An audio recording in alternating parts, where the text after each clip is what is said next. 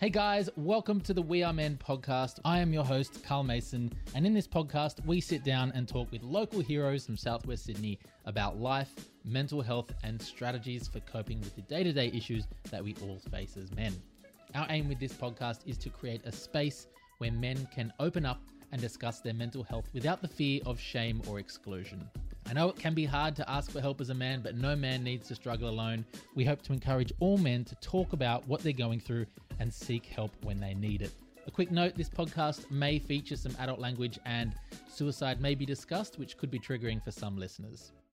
Today on the podcast, we are chatting with Charlie. Charlie is a student support officer for the Department of Education and lives in Minto.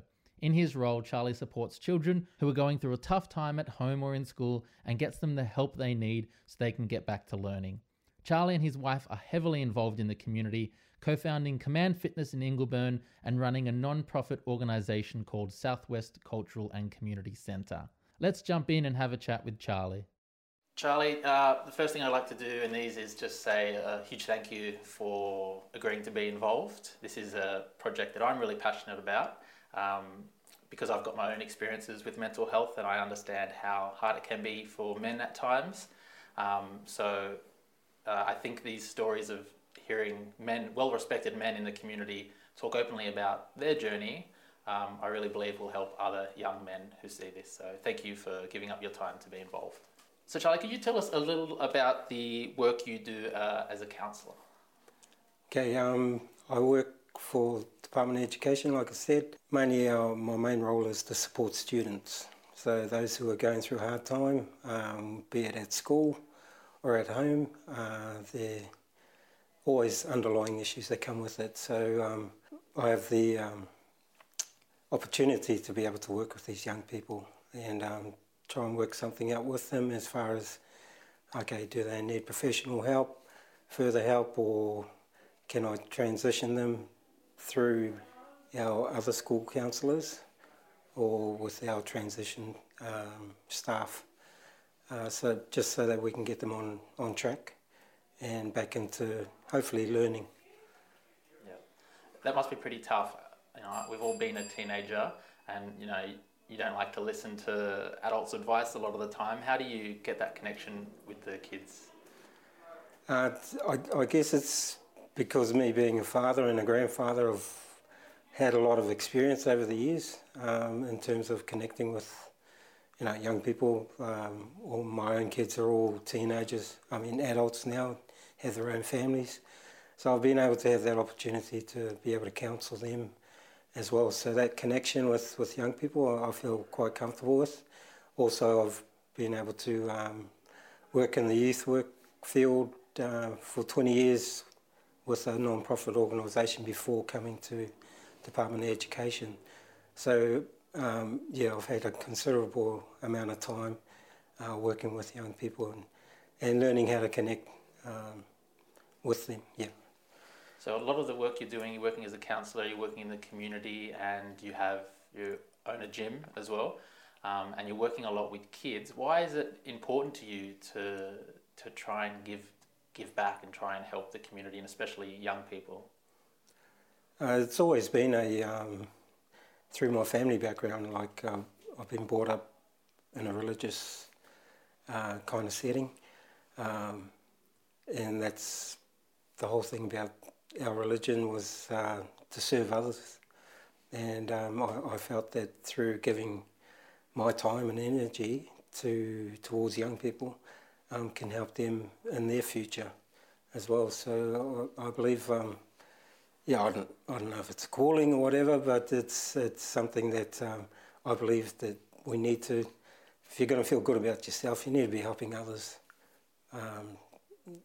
Yeah, that's, that's just the way I, I, look at it. Service is, is the number one thing. Have you always been like this, or what were you like as a child? Were you always giving and, and caring and trying to help others?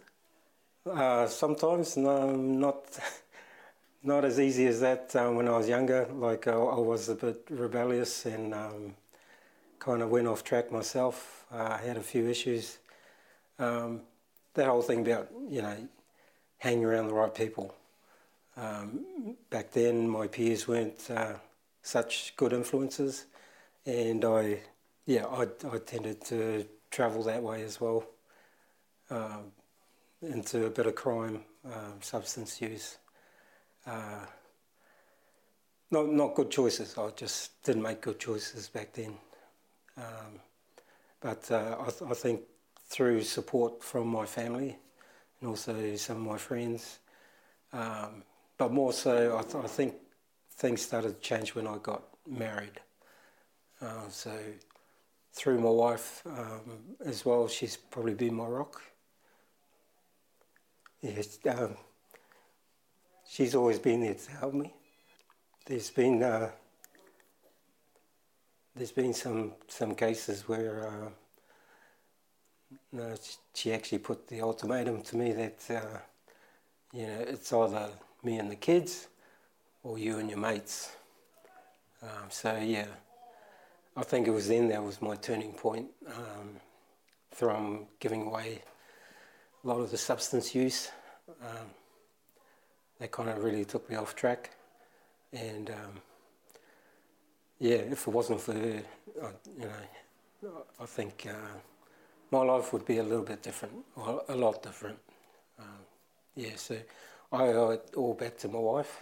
Um, the commitment she gives in the community, um, and us both. Uh, the the work and energy that we've put into working with committee, uh, with the community, and working with different cultures, um, with service providers, government and non-government. Um, I could never have done this without, without the backing of my wife, and hopefully I've been able to do, be the same to her and give her that support that she needs. That's incredible. Yeah. I know that. Uh, I know that feeling. In my wife over there. I was definitely going down different paths until I met her, and she helped with me with a lot of guidance. It's a very powerful connection. How long have you been with your wife? Or how long have you been uh, together? oh, I better get this correct. I've been together 37, 37 years. So, um, and, you know, I believe that things happen for a purpose. So I, believe that, um, you know, if I didn't meet her, then I don't know where my, my life would be at the moment. So, um, and to have five beautiful children and ten beautiful grandkids, um, it just, you know, there's a whole purpose behind life, um, not just being selfish and thinking about yourself. Um, so yeah, it, having family has been put a lot of things into perspective for myself. Yeah. Um, so you met you were quite young. yeah, yeah. So I was. She was eighteen, and I was um, twenty-one. Yeah, twenty-one or twenty-two when we got married. So she's been with you, seen your highs and your lows, the whole whole journey. She's been there. Yeah, yeah, yep. Um, I want to go more into what you're doing now and um, your wife and the, the, work you do in the community. But I just wanted to ask, in that time when you were, well, what do you think was the the lowest you got, the toughest time through that journey? Uh, probably when I was yeah drinking and using marijuana, so wasn't a good time for me. Uh, I didn't have my family around at, at that time. Um, they were back in New Zealand, and I was working over here, um, trying to put some money together, no saving up. But instead of that, I was spending it on the wrong things, made the wrong choices, and um, yeah, so I, I think my lowest time was when she came back with our second child. Yeah. Um, for the, yeah, that was probably my hardest thing was to, um, you know, when she asked me how much we got in the bank, um, I couldn't give her an answer, and um, yeah, to me, I felt really really ashamed, really embarrassed. Of course, she had gone back to New Zealand to have our second child. Um, did all the right things, and and she was expecting me to be doing the same. Uh, yeah. So I, I think um, I, I really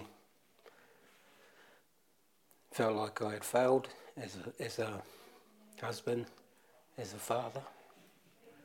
Uh, and that was the time she said she was gonna, you know, it was either them or, or her and the kids, or me and my mates. So um, yeah, definitely there was a time that I, I said, nah, that's it. I want to be with my family. I appreciate you sharing that, Charlie. I know it's tough. I, I can relate. I have a similar experience with substance abuse, and um, it's in that place. It's you know, it's hard to make rational decisions, and, and you can very easily keep going down that path. Yeah. Um, I think you know you do need some help sometimes to um, get out of that place. Yeah. Um, can I ask why? What made you, when your wife gave you that ultimatum, what made you um, say, oh, uh, what made you do it and go, oh, I'll choose my family? I guess just looking into her eyes. Um, the pain and the sacrifice that she made, um, thinking that I was doing the same. Uh, that that's what was my turning point. Um, you know, I've, it's just like playing football. Like, um, you know, you make you make a dumb mistake and they score a try at the end, and the other team wins, and you know, you think, why? Why did I throw that pass? Why, why didn't I do this? Why didn't I do that? But, you know, uh, making irrational decisions at the time, um, and to see the pain that was going through her, to see my young child, uh, the second child, uh, know, daughter. Um, yeah, that was that was enough for me to kind of say, oh, you know, time, no, life is short, and we don't have much time on this earth. Whenever we, uh, you know, whatever happens to us, so I just wanted to make sure that I made the right choices from then on. Um, I don't know how long I'll be on this earth, um,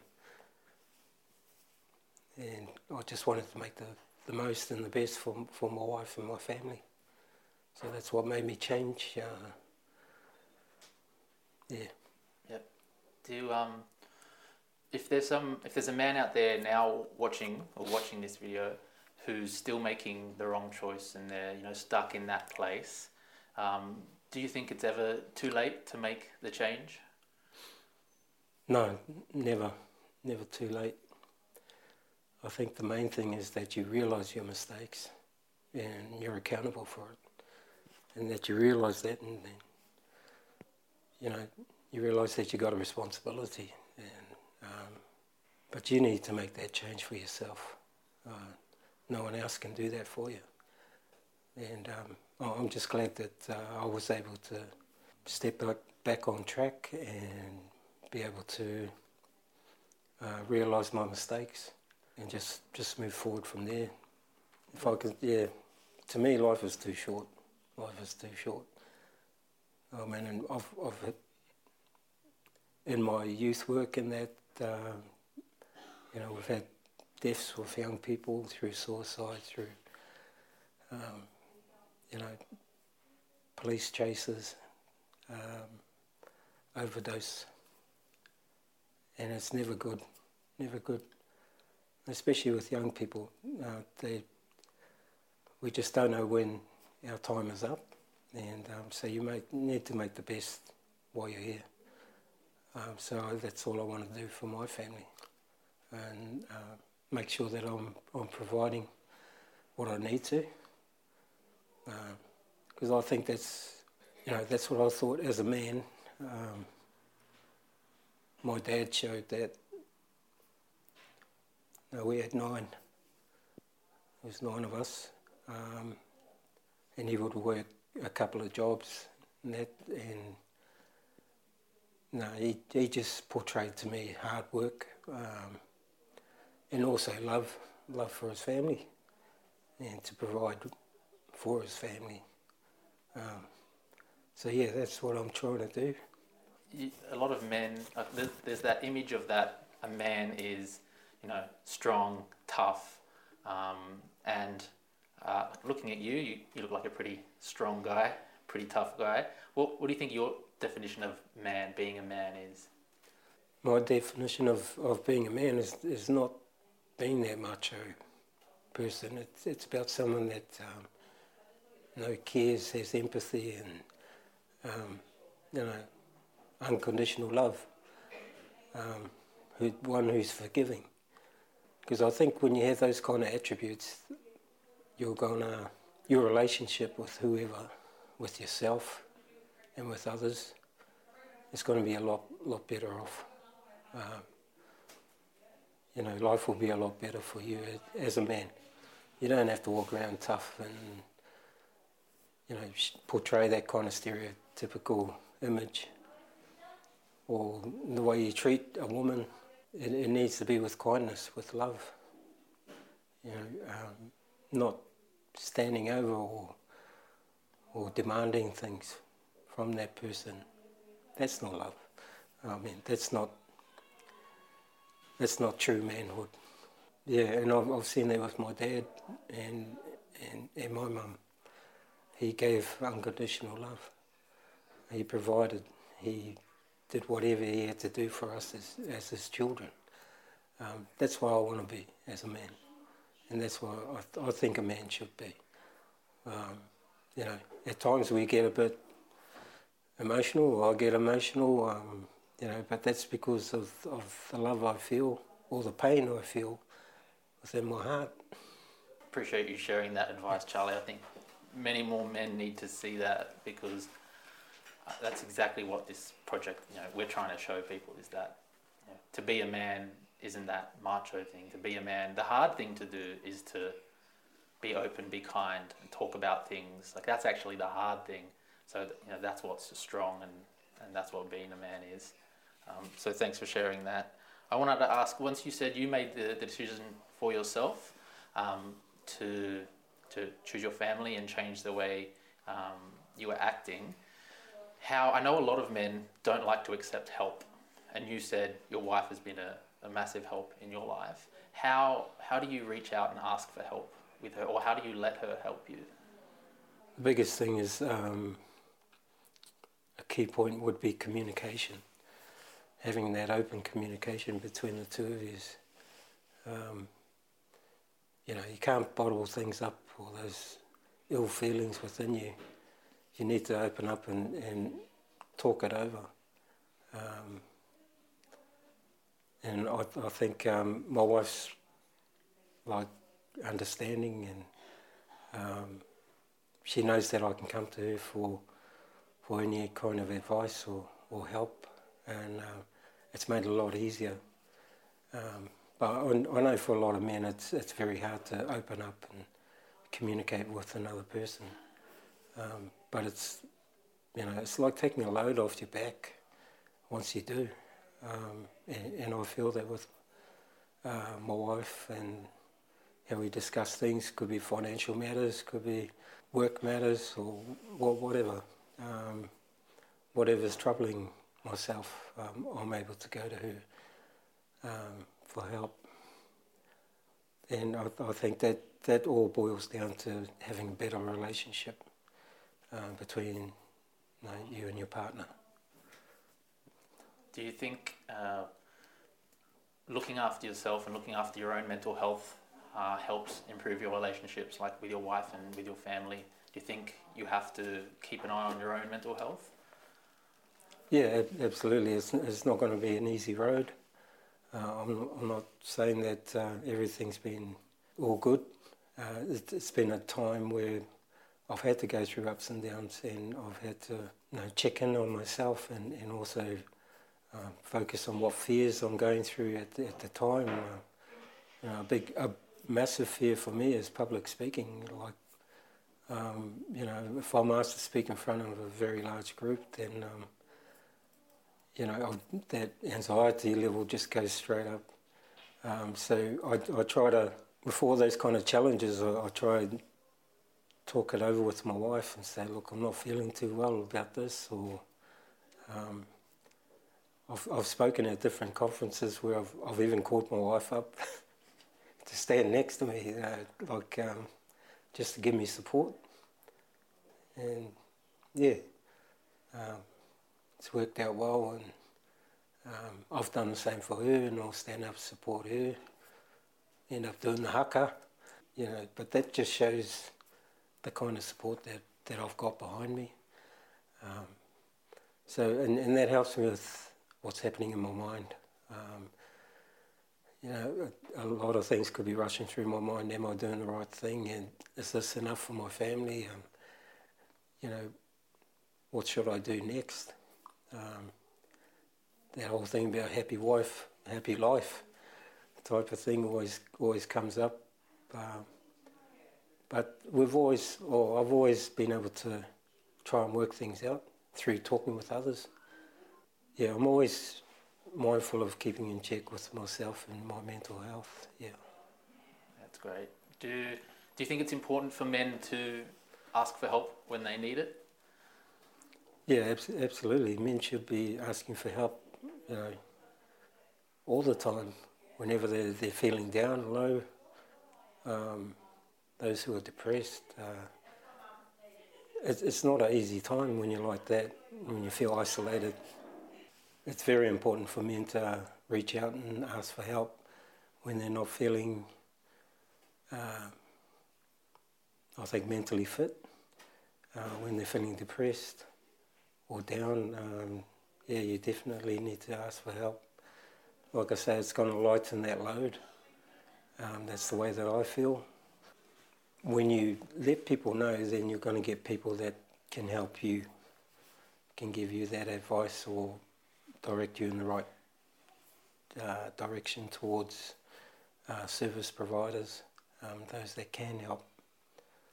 So definitely, yes, they need to ask for help if they need it. Mm-hmm. Um, you said that when men are feeling down and depressed, um, have you experienced that in your life and being in one of those in that stage?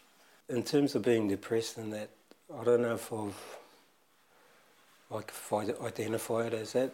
I've become really quiet. I've become really quiet. No, I don't. I don't talk or anything like that. We could go to Canberra or something, and I won't talk the whole way to my wife. You know, if, if I'm feeling.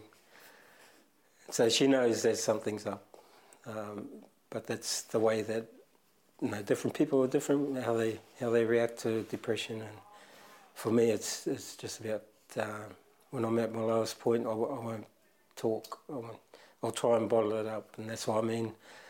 It's not until I do talk that to somebody else that I'm able to unload that and um, feel a lot more freedom within myself. Um, my heart feels a lot lighter uh, when I do explain or, or tell somebody my problems. I think that's an interesting point you brought up where like, I know the same thing me when I go through bouts of feeling really low and feeling depressed the things that I know are going to fix it. Like I know that booking in with the counsellor and talking to her, that's going to help. Or I know that going out and seeing a friend's going to help. But there's still something in your mind that's just like, like no, I'm going to bottle it.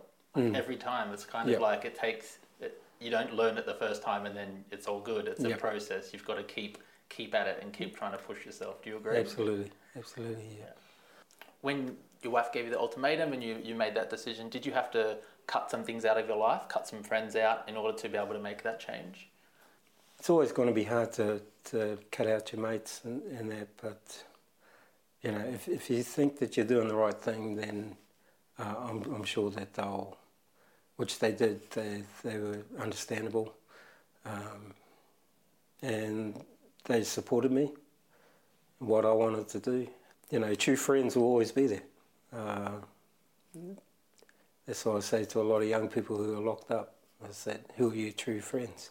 Who came to visit you? It'll only be your family. You know, and that's that's the way I, I see it with when I cut off with, with my friends. I knew who my true friends were then, and the ones that supported me. Charlie, what do you think is a myth about male mental health? Um, a myth about men- male mental health, a person that, uh, a man who thinks he can take it on board, like he doesn't need to tell anybody else. I think that's a myth. Somebody has to be strong and, and not be emotional. I don't think that's true. Uh, do you think there's so, strength in being emotional? I used to think there wasn't. It wasn't. Uh, you know, when I get emotional, uh, I used to think I was weak, and that's why I think I would never. I hated doing public speaking because I would get emotional, and that was to me a sign of weakness. And but a lot of people said to me, "No, that is strength." It's the time. It's the time people feel that you're real. And that's what they would say, say to me. Yes, I, I don't think you have to be strong. You can be strong in different ways. I used to think that when I was drinking that, that strong was being a fighter. And I would get angry and uh, react that kind of way. I just, uh, you know, you realise later that that's not what a man should be. You don't have to act that way.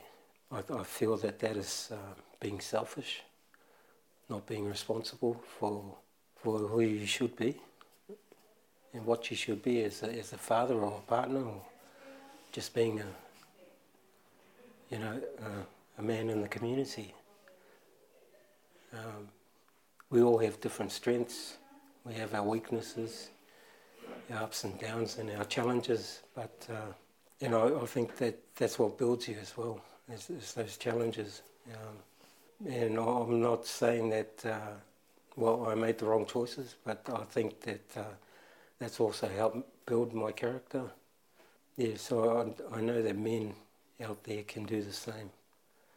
Men can change. Uh, there's no age limit, no requirement that needs to be, that needs to change you into a real man you know, that choice has to come from you. Um, if you want to be a pe- better person in the community, I would say go out and serve somebody else and lift that person up. And that's what I see when, uh, when we do this community work. We're always lifting. There are people worse off than ourselves. And we need to keep that in mind. Us as men can be great role models great leaders, great servants, but only if we choose to do that. I think if, like you mentioned about your lowest moments, I'd have to say I came back to primary where I would get bullied. I was bullied because of my name. My name is Ariel, Ch- Ariel Charlie Fruin.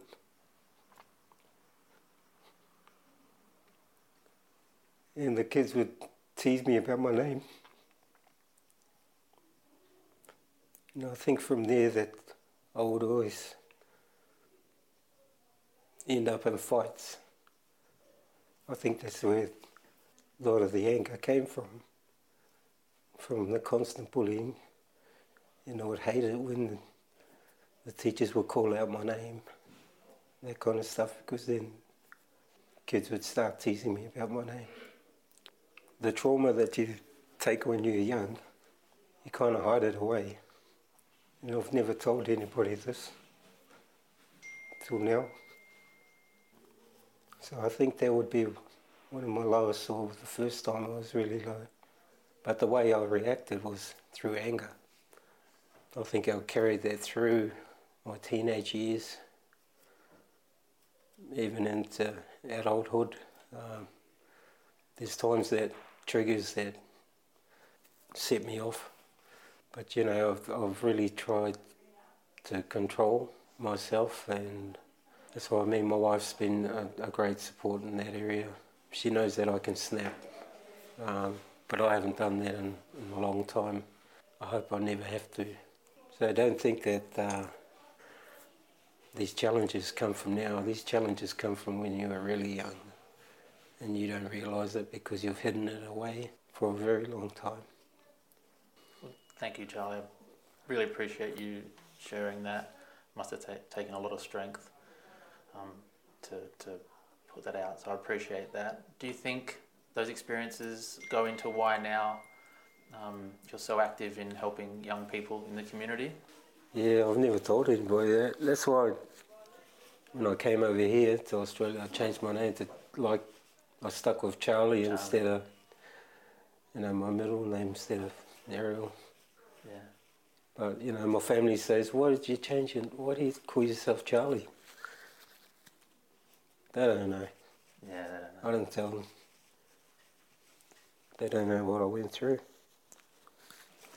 Um, but yeah, I think does does that play into why you're so active in helping people today? Why you're give, giving so much of your time and energy into the community and working with kids as a counsellor to try to help uh, them not go through trauma?